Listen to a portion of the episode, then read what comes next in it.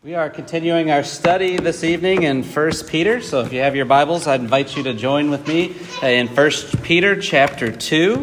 Of course, uh, this is probably the fourth or fifth lesson uh, that we've gone to uh, in this series of lessons. And we began by talking really about the, this aspect of hope. Uh, we, we, we talked about the joy of hope, how, uh, how we are chosen, how we are born again to this uh, great salvation. And because of that, uh, the second night, we looked at the, the conduct of hope. Uh, because of this great salvation, we should conduct ourselves in such a way in holiness and fear, Peter says, and even in love.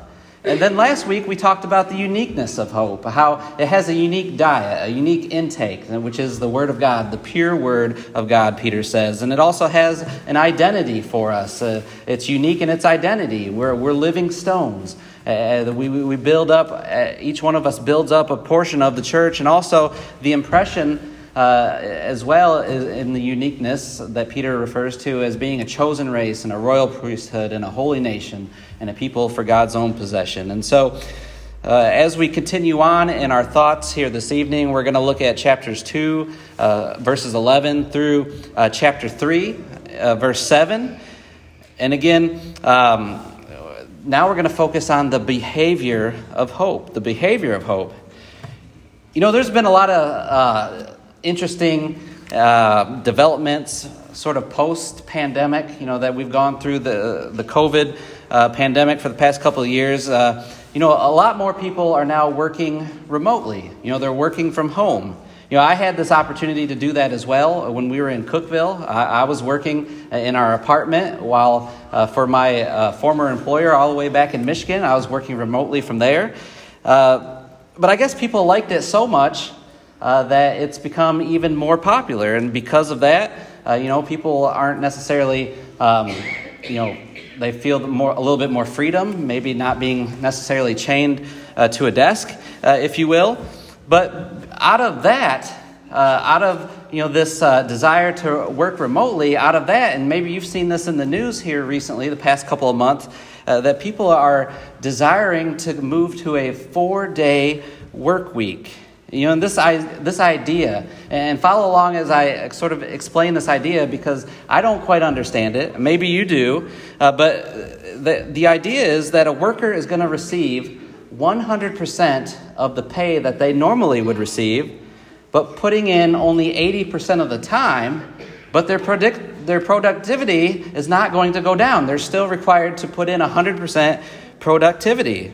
And they're actually testing this right now over in the UK. There's some 70 companies, uh, uh, 3,300 workers. Uh, this started June 6th, and it's going to go on for six months, and they're going to measure some things. They're going to measure people's health and uh, their stress, their burnout, their sleep, their energy use, uh, to see, you know, if maybe falling to a four day uh, work week would uh, be a little bit easier on these individuals. But if you remember when this was really hit the news here in America, it was because there were certain uh, individuals within certain companies who they were demanding their employers to go to a four day work week. You know, it wasn't that they were just asking, but they were demanding this. And again, those two things that, that didn't make sense to me when I was hearing these, uh, these series of news articles Number one, again, how can you put in 100% capacity uh, with 80% of the time?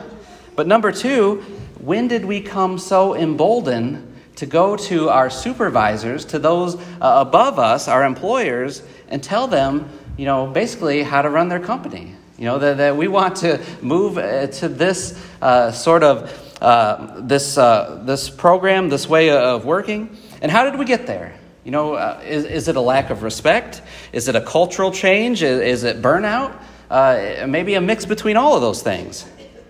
Well, you remember what Paul said in 1 Corinthians chapter 11, verse 3? Uh, here he was talking about sort of the, this basic chain of authority where he said that, you know, Christ is the head of man, man is the head of woman, and God is the head of Christ. And really what Paul is emphasizing in that passage is that no matter who you are, you know, there, there's someone over, uh, overhead of you. Overhead of you. Well, in this section that we're going to read about in 1 Peter chapter uh, 2 and 3, Peter's reminding, again, these Christians who are enduring suffering, uh, of how to behave. He's going to use the word submission or submit three different times to these various different institutions or individuals. First, he's going to tell us that we are obligated to behave properly towards man and government. He's going to tell us that we have an obligation to behave properly, properly towards our earthly masters. And he's also going to tell us we have an obligation to behave properly towards our spouses. Well, why? Why is Peter writing this? Is because uh, he's going to tell us in these verses, it's because those individuals, they may not be Christians. Right? They, not, they, they may not believe in Jesus. So if we're ever going to win someone over to the gospel, it probably is going to be due to our Christ like behavior towards them. Uh, uh, when we're out in the community, uh, paying our taxes or, or following laws, uh, when we're in the workplace, or when we're in the home. You know, these are the opportunities we have as Christians to win them over to Christ. And so Peter is going to say we need to behave in a certain way when we're around them. So we want to notice, again, what he talks about here as far as our behavior as Christians, the honor and submission that we give to others. So let's go ahead and begin in uh, 1 Peter chapter 2, and let's look at the first couple of verses. Peter writes, starting in verse 11 Beloved, I urge you as aliens and strangers to abstain from fleshly lusts which wage war against the soul. Keep your behavior excellent among the Gentiles, so that in the thing in which they slander you as evildoers, they may, because of your good deeds, as they observe them, glorifying God in the day of visitation. Again, he, re- he brings up this aspect of being aliens and strangers in this world. This isn't the first time he has done this. Again, our citizenship is not in this world. And he says, while you're here on earth, while you're sojourning, while you're influencing others, keep your behavior excellent among the Gentiles. You know, that word Gentile is in reference to someone who's a non Christian or a pagan. Uh, keep your behavior excellent among the Gentiles. And there's a hint there in that verse 12 of the suffering that they're going through. It says, In the things in which they slander you as evildoers, these Christians that Peter is writing to apparently have been slandered uh, uh, as evildoers. And Peter says, Don't respond to that. He expected them to be slandered. Uh, we, uh, as Christians today, expect to be slandered. But what Peter's concern was is that there's no truth to those claims. And so keep your, keep your behavior excellent among the Gentiles.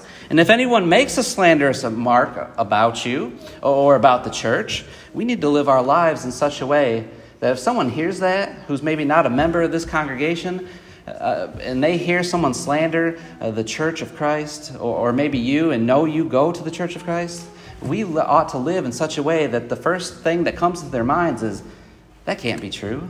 That, that must be slander. That must be uh, deceitful slander, right? Because they wouldn't have, they wouldn't do that. Well, look at verses 13 through 17. Peter continues and says, Submit yourselves for the Lord's sake to every human institution, whether to a king as the one in authority, or to governors as sent by him for the punishment of evildoers and the praise of those who do right. For such is the will of God that by doing right you may silence the ignorance of foolish men. Act as free men and do not use your freedom as a covering for evil, but use it as bondslaves of God. Honor all people, love the brotherhood, fear God, honor the king. See, now he's pointing us to our behavior towards, uh, towards the government, towards those in power, the, these institutions. Uh, the Christian's relationship to government, you know, it, it can get difficult. You know, of course, governments assert uh, sovereignty, but it's always the possibility that maybe they'll require uh, Christians to believe or, or, to do things that are ungodly. And of course, uh, we have scripture that, that tells us in Acts chapter 5, verse 29, uh, that we must obey God rather than men. We can think of passages in scripture back in Exodus chapter 1 where uh, remember, the Pharaohs told all the Hebrew midwives that if a boy was born to any of the Hebrew women, that they were to put the child to death.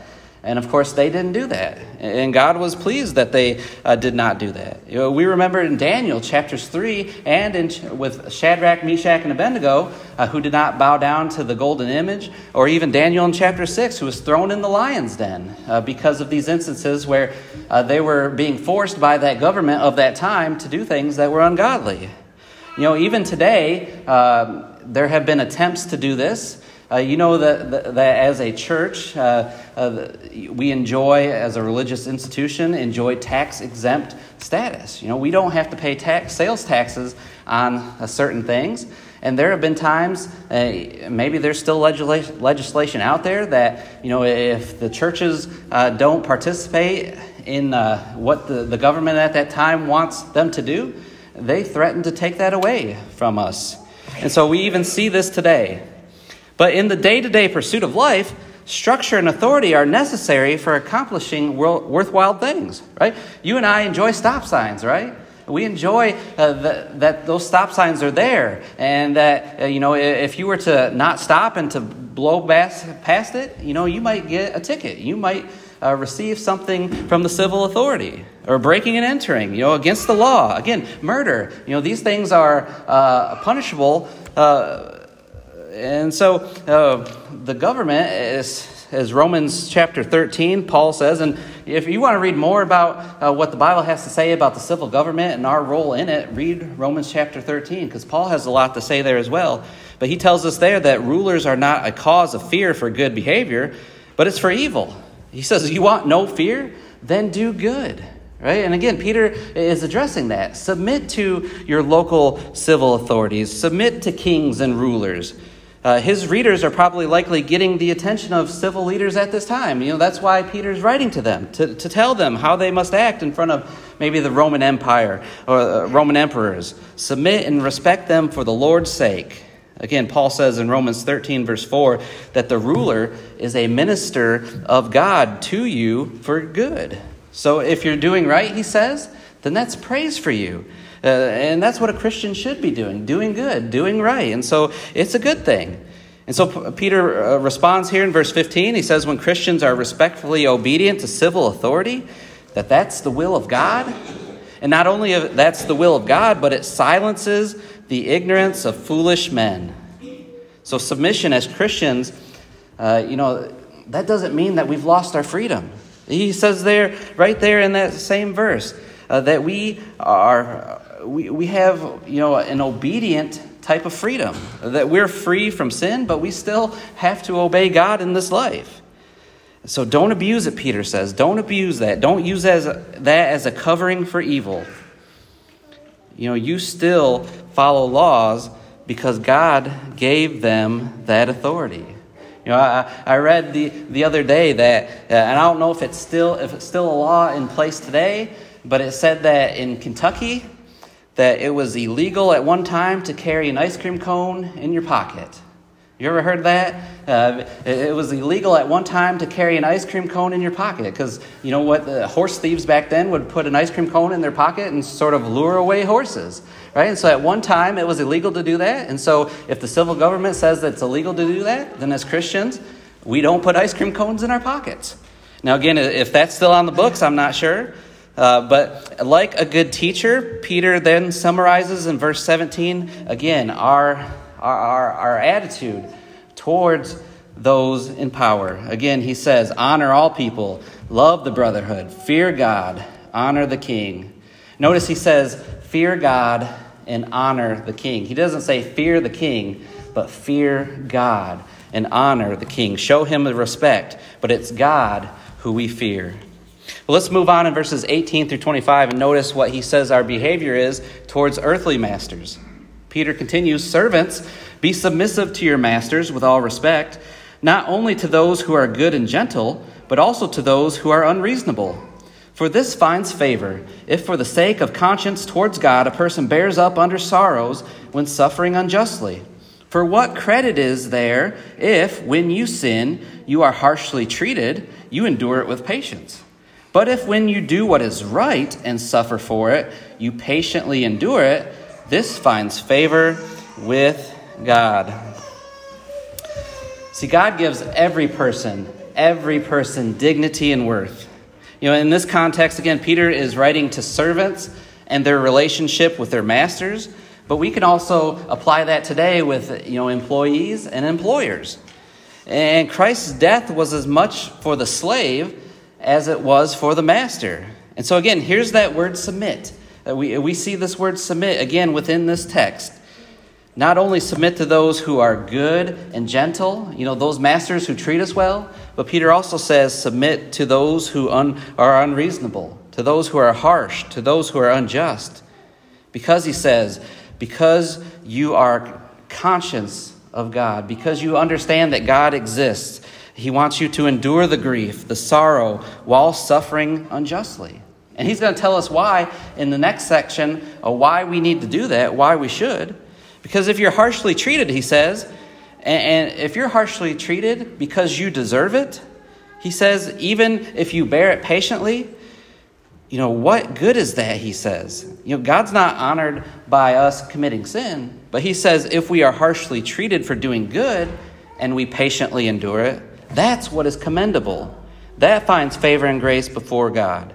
But let's notice in this next section, in verses 21 through 25, why, why we submit to earthly masters, why we submit to civil authorities. Verses 21 through 25, Peter writes, For you have been called for this purpose, since Christ also suffered for you, leaving you an example for you to follow in his steps, who committed no sin, nor was any deceit found in his mouth, and while being reviled, he did not revile in return. While suffering, he uttered no threats, but kept entrusting himself to him who judges righteously. And he himself bore our sins in his body on the cross, so that we might die to sin and live to righteousness. For by his wounds you were healed. For you were continually straying like sheep, but now you have returned to the shepherd and guardian of your soul. See, again, in this context, we understand, you know, that slavery was, you know, it was a major part of the Greco-Roman world, the, the, the, time when Jesus was on earth and when the apostles, the first century, it was a major thing. And as more people were converted to Christianity in the first century, you know, Christians were sort of exposed to both ends of this. You know, there, there are some Christian uh, masters that we read about in Scripture, and there were also some Christian slaves. Right? But while Christianity is spreading throughout the known world uh, and changing the minds uh, of Christian slave owners or uh, influencing even the non Christian slave owners, Peter reminds them why they should submit, why they should suffer unjustly in their position. But again, he's not just writing to them, but he's writing to all Christians that, he, that, that are suffering at that time. And it's a reminder because Jesus suffered on the cross. For you have all been called for this purpose, he said. Well, what purpose? Doing what is right, suffering with patience and endurance, just like Christ did. He did that for you. Uh, he left us an example of his life. Again, Peter goes on to tell us he committed no sin, no deceit was found in his mouth. He didn't revile in return. Right? He didn't hurl verbal abuse uh, to people while they were doing that to him. He uttered no threats. I love that verse 21 that, that talks about him as an example.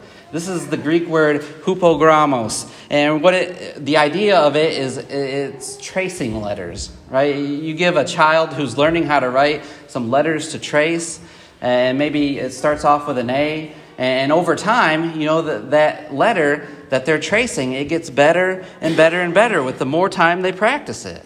Right? And that's the same thing for us as well. You know, Jesus is our hupogrammos. He is our example. As we um, attempt to live our lives uh, in according to His Word and by His example, we should get more and more like Him each and every day as we continue to practice His His Christ likeness and uh, the things that He has left us for in the Scripture. Uh, each and every day, we should look more and more like Him. We should get uh, uh, that A should look even better, right? As a child is learning how to trace it. And this is why we behave the way that we do towards, towards man, towards the government, towards masters, because the suffering that Jesus went to, although unbearable at times, or uh, the suffering that we go through, although maybe unbearable at times, how does it compare that the sufferings that Christ went through on the cross? Again, Peter says, by his wounds you were healed. Let's look at this next section, this last section tonight in verses 1 through 7, the behavior of hope towards spouses. 1 Peter chapter 3, starting in verse 1, Peter writes, In the same way, you wives, be submissive to your own husbands, so that even if any of them are disobedient to the word, they may be won without a word by the behavior of their wives, as they observe your chaste and respectful behavior. Your adornment must not be merely external, braiding the hair and wearing gold jewelry or putting on dresses, but let it be the hidden person of the heart, with the imperishable quality of a gentle and quiet spirit, which is precious in the sight of God. For in this way, in former times, the holy women also, who hoped in God, used to adorn themselves, being submissive to their own husbands, just as Sarah obeyed Abraham, calling him Lord, and you have become her children if you do what is right, without being frightened by any fear. Did you notice uh, as he begins this section that, that Peter says, in the same way? In the same way as all Christians were to submit again to authorities and, to, and the slaves to their masters, Peter urges the wives to be submissive to their own husbands. This, of course, is, is the reason why is because uh, is for order and peace in the home. Again, someone has to lead uh, in any situation, in any social arrangement. Have you ever been into a classroom without a teacher? Right? It's chaos. Have you ever been in, in a, uh, an employee meeting without the boss there? You know, again, sometimes it's chaos because there's th- that authority role is not there. No one knows who's supposed to be leading them. But God, of course, gave the role of leadership to Adam, and through Adam, uh, man. Uh, and so uh, we notice that as Peter's writing this, you know, this is not uh, a controlling dictatorship, but this is and how do I know that? Because he's, he's writing to the wives. He says there, in the same way, you wives, be submissive to your own husbands. He's not writing to the men saying, you know, control your wives, but he's talking to the women. Be submissive to your husbands, he says. Uh, again, we understand that that word submission is sort of a, a dirty word in, in the world today. You know, people, when they hear that, I'm not going to submit. Uh, you know that but again peter is using this word over and over again in this section submit to the to government submit to your masters submit to your husbands again biblical submission is not a bad thing when it's willingly given and that all being said peter's main point uh, but peter's main point in writing this section about wives submitting to their husbands is because of the behavior of their influence. Again, even if any of them are disobedient to the word, he says, that they may be won without a word. You know, in some cases, nothing spoken, Peter says, will win over your spouse to Christ. Uh, rather than the word supported by her godly behavior? Well, how? Peter tells us, as they observe your chaste and respectful behavior. You know, observe. As they observe, it means to get his attention and to ponder on it. Well, why is she acting that way? You know, why is she doing all these good deeds? I mean, what's in it for her? Uh, and her chase, her innocence, and disposition toward, towards goodness. And Peter says, uh, don't be concerned, as he's talking to the wives, don't be concerned to how you look on the outside. Uh, and not, he's not saying that, you know, you can't wear nice things. But he's saying don't be excessively concerned with those matters because you are compromising your ability to appeal to your husband. But rather focus on those internal things, he says. Your, your gentle and quiet spirit, right? Being humble, not being defiant. And why are these qualities precious in the sight of God, as he mentions? Because these are the same dispositions that he calls you and I to be when it comes to the civil government, when it comes to earthly masters, when it comes to our spouses, when it comes to submitting to God. And Peter brings up finally in verses 5 through 6 the example of Abraham and Sarah. Right? He says, uh, the women of old, uh, including Sarah, they adorned themselves with a gentle and quiet spirits. They were submissive to their own husbands. They, he even gives an example of when Sarah called Abraham Lord. Not capital L O R D, but you know, a lowercase L O R D, a title of respect uh, as she referred to her husband. Well, Peter gives six verses there towards the wives, and he finishes here in verse 7 and gives the husband some direction as well. He says, You husbands, in the same way, live with your wives in an understanding way, as with someone weaker, since she is a woman, and show her honor as a fellow heir of the grace of life, so that your prayers will not be hindered. You know, there's a lot to uh, unpack in that verse, but we'll keep it short. He, he says, Live with them in an understanding way, right? Know, uh, know them, right? Know their likes, know their dislikes, um, know each other. And then he says, as with someone weaker, uh, literally translated, a weaker vessel. This isn't talking about her spirituality. This isn't talking about her intellect, but it's, you know, it's talking about her, her physical capacity. You know, that a woman is normally, you know, weaker, uh, smaller than a male, a man. He says, uh, again, um, Dwell with your wives in an understanding way as with someone weaker, as a weaker vessel, since she is a woman, and show her honor as a fellow heir of the grace of life. Help each other get to heaven, Peter says. You know, yes, the man uh, is head of the woman, but you're all going, you're all attempting to go to the same place. And so you need to work together.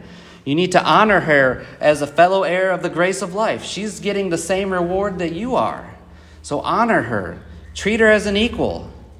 And then finally, he says, so that your prayers will not be hindered. Have we ever thought about that, husbands?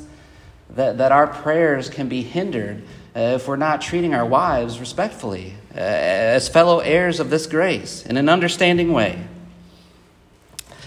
Peter addresses these three different issues of submission uh, that, that we must do as Christians. Again, the behavior of hope towards man and government, towards our earthly masters, and also towards our spouses in a, a week from tonight, uh, Christian will be bringing our message uh, for the Churchy Church evening service. And so we'll take a, uh, a brief uh, vacate on uh, the First Peter study, but two weeks from tonight, we'll jump back in and finish chapter three, uh, part two of, of the behavior of hope. And we're going to look at what Peter has to say about those who are persecuting them.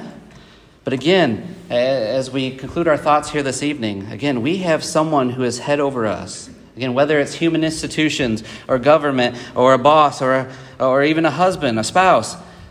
But over all of them, remember, over all of them is God. Everyone is going to answer to God. And we need to keep that in mind when we're suffering, when we're feeling mistreated.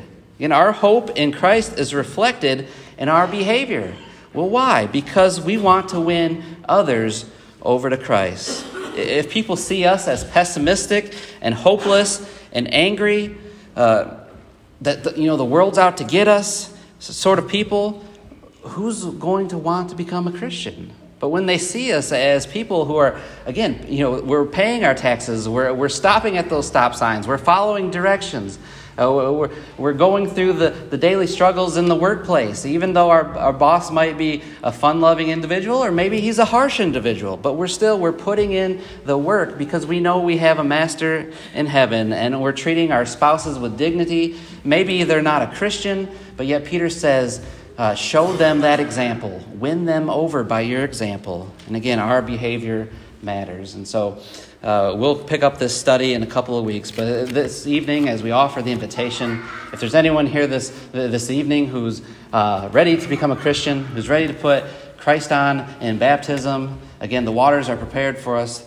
uh, behind us, and we would love to assist you in that. Or if you need the prayers of the congregation, if you need the strength from the brethren here, uh, please let us know as together we stand and sing.